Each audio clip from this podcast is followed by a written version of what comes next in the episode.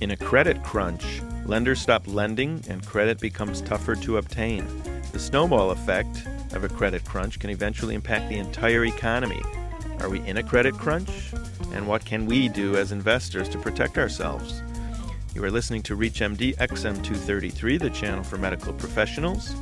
Welcome to the Art of Investing. I'm your host, Dr. Larry Kaskel. Joining me today in the studio is Peter Maris, certified financial planner and president of the Resource Financial Group, a firm specializing in comprehensive financial planning and retirement planning. Peter, welcome to the show. Thank you, Larry. All right, Peter, you, you have to help us out here. We've heard about it on the news. We see it all over the place. People jumping out of buildings because of this credit crunch. What does a credit crunch mean to the layperson? Well, basically, in our society, Larry, in a capitalistic society, money in motion is what keeps the free markets and keeps the financial markets happy and moving forward. The oil greases greases them. It's, it greases the wheel, absolutely. So when institutions whose job it is to lend money all of a sudden don't want to lend money because they're worried of who they're lending it to and what's going to happen when the money goes out the door, that puts the brakes on the economy and that could be very dangerous. And that's what we're experiencing, at least in the short term here. And it's all because of the subprime mortgage blow up. Yes, yes, the subprime mortgages. What a subprime mortgage is simply is a mortgage that, under normal underwriting standards, should not have been issued. It's somebody who bought a house with little money down at a very low interest rate and was at, is at risk of that interest rate adjusting higher as a result making the payment higher to their home and eventually not being able to afford that home. And that's what's happening. These subprime loans are defaulting at a record pace, and as a result, lenders are forced to foreclose on the homes, take responsibility for the debt, and it's sending a, a shiver throughout the credit market. Who should we blame? I like to blame somebody. I mean, do we blame the banks? Do we blame the hedge funds buying these packages? The broker selling something to someone who can't afford it? Or can we spread the wealth and, and blame everyone just for being greedy? I think it comes down to that. They created a market that didn't exist in the past. The low income person who wants to buy a home, and they changed the rules. The rules which worked very well in terms of how much you need to make to afford a home. You know, cause this this mess basically. It's hard to point the finger at a single person because you have an underwriting crew, you have a mortgage company, you have the people who actually lend the money, and uh, guilty, guilty, guilty. So how are how are the hedge funds making their money on on buying these products? That part I don't really understand. Well, think of a say a bushel of, of apples. On top, you see these beautiful red apples and somebody says, "Hey, I'm going to sell this bushel to you," and you say, "Well, I know what I'd pay if the whole thing is is nice are nice red apples, but I don't know what's underneath." That's what's happening with these loans. They're not sure how many of these loans are subprime, how many are already in default. They don't know what they have. So they put the pretty ones on top and they bundle the crappy ones in the rotten ones inside. They don't know what's there. I mean, you can't say, I just want to buy normal mortgages of people that have normal mortgages and, and will be able to pay them back. I don't want any subprimes. You, you're saying these products, when they're sold to the hedge funds or to the banks, they're it's not disclosed. Not properly disclosed, not full disclosure. As a result, what you have is our hedge funds owning these programs and not exactly knowing what they're owning and being under the impression that they're quality loans when in fact a lot of them were not. And as they started defaulting, the uh, value of those programs went down and what happened with the stock market, the stocks are really a victim of what went on in the, in the credit market because now a lot of these hedge funds had to raise cash to make up for this subprime mess. And how did they raise cash? They sold quality stocks to provide cash for them to uh, to move forward with their operations. Are we in the beginnings, the middle, or the end of the crunch? I mean, the the market reacted violently two weeks ago, and we went from fourteen thousand to thirteen thousand is that just, you know, can we expect more of that volatility or, or is the worst over or is the worst yet to come? It's the question are we home free now or are we on the eye of the storm? There's uh, been a cooling off, there's been a lot of money put into the system by the Federal Reserve. Uh, German banks have been bailed out by the European community. That these German banks owned a lot of these uh, subprime mortgages. It seems like things have calmed, and the question is moving forward as we discover what's exactly how many of these subprime mortgages are going to go under we'll see what happens in the future. But I don't think we're out of the woods. You mentioned that our government, I think they put like $39 billion into the system. where does that money come from? Do they just print up money and just put it in the bank? I mean, is this just made up? Are they just kind of enabling this Ponzi scheme from to continue? I mean, it just seems crazy. Well, the Federal Reserve is the largest, most well capitalized bank in the United States, maybe in the world. So they have money to lend, and they have it for this situation. Last time the Federal Reserve came in and, and did what they did this time by influxing money into the system was after 9 11. They did the exact same thing to sustain the markets until people's emotions calmed down. If you've just joined us, you're listening to ReachMD XM233, the channel for medical professionals. I'm your host, Dr. Larry Kaskel. I'm talking today with Peter Maris, certified financial planner and president of the Resource Financial Group, firm specializing in comprehensive financial planning and retirement planning. And we're discussing the recent credit crunch. Peter, is this subprime problem going to have bigger effects on our economy, so called ripple effects or delayed effects that are yet to be seen? It could, but I think what it's going to prove to us over time, in my opinion, is how strong our financial markets actually are. I mean, this was quite a speed bump that we hit, and it affected the markets for three or four weeks. Right now, things are turning around. The United States banks are stronger.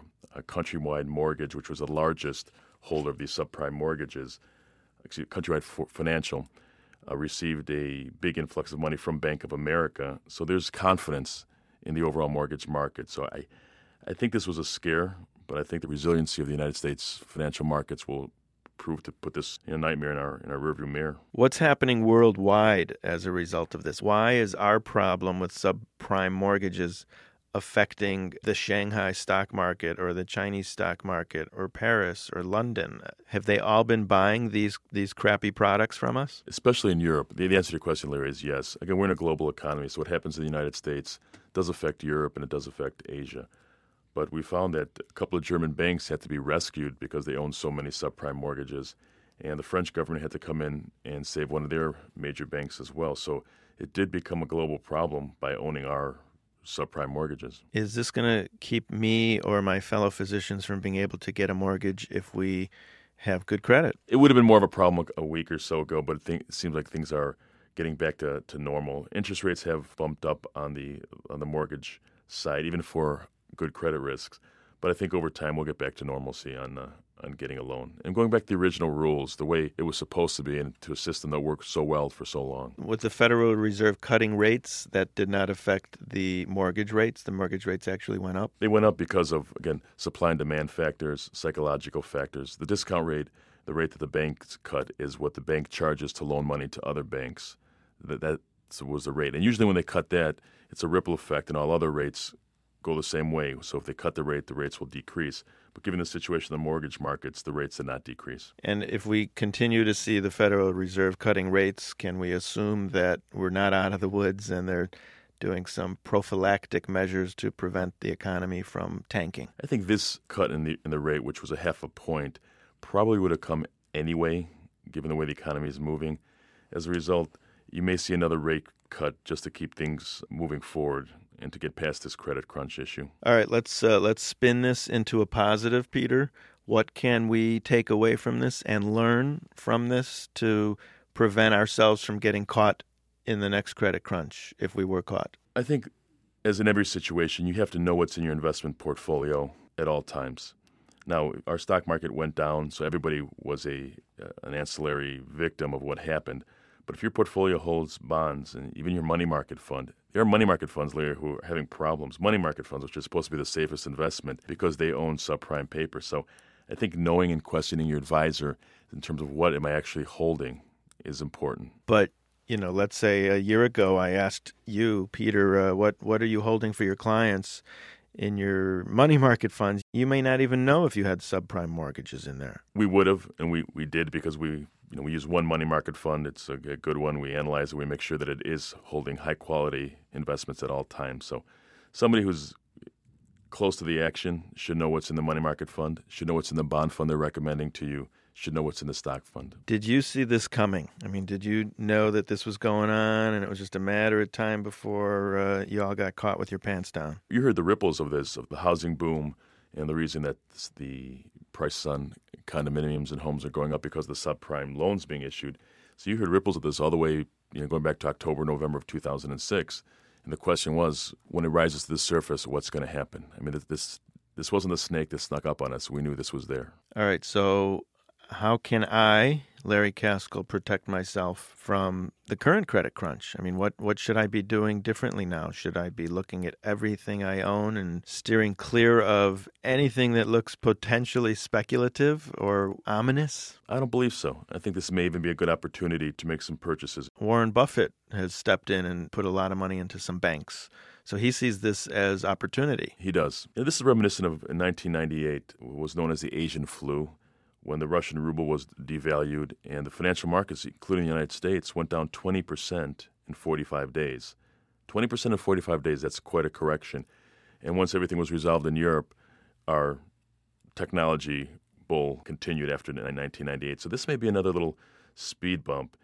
And will make our economy better for that because we won't have make the same mistake in the future with these subprime mortgages. We won't make that excuse, but what drives the market is greed and fear, greed and fear, greed and fear. So I know there's going to be something else out there that's going to catch on and you know human nature is such that there'll be another subprime crunch. It just will be something that we can't predict yet. Of course, but again a problem and adversity makes us stronger. In the early 2000s we had the problem with the mutual fund market and investors didn't tr- trust the investment houses or the mutual funds. Now we have regulations in place which makes any funny business in the mutual fund industry not possible with so the regulations. So we have a stronger market because of that problem, and I think moving forward we'll have a stronger credit market because of what's happening today. You're optimistic that the future is bright and that the world is not ending because of this credit crunch. Absolutely, I am optimistic of what's going to happen in the future. What if I said, "Where's the Dow Jones going to be at the end of 2007?" Again, before this credit crunch hit, there were more mergers and acquisitions than any time in history. And as money is moving and changing hands, that's what drives the financial markets. So if we can get that restarted again, all the deals that are now in limbo, if we can get those moving forward again, I think you can see the Dow Jones back at the $14,000 range by the end of the year. And lastly, Peter, there's a doctor driving around in his car. He's got $100,000 sitting in his pocket, burning a hole. He wants to put it to work now where would be the best place for him to put it? I think a lot of times you could be successful with looking at quality companies that are in the wrong place at the wrong time. And you might think that banks fit that description right now, Larry, that they're in the wrong place at the wrong time. And perhaps their price have gotten hit a little bit because of that. That could be a, consideration for somebody who wants to make a somewhat not speculative but aggressive move. On that note, I'd like to thank our guest, Peter Maris, for coming in today and helping us figure out this credit crunch. I'm Dr. Larry Kaskel, and you've been listening to The Art of Investing on ReachMD XM233, the channel for medical professionals. For comments and questions, send your email to xm at reachmd.com. And thank you for listening.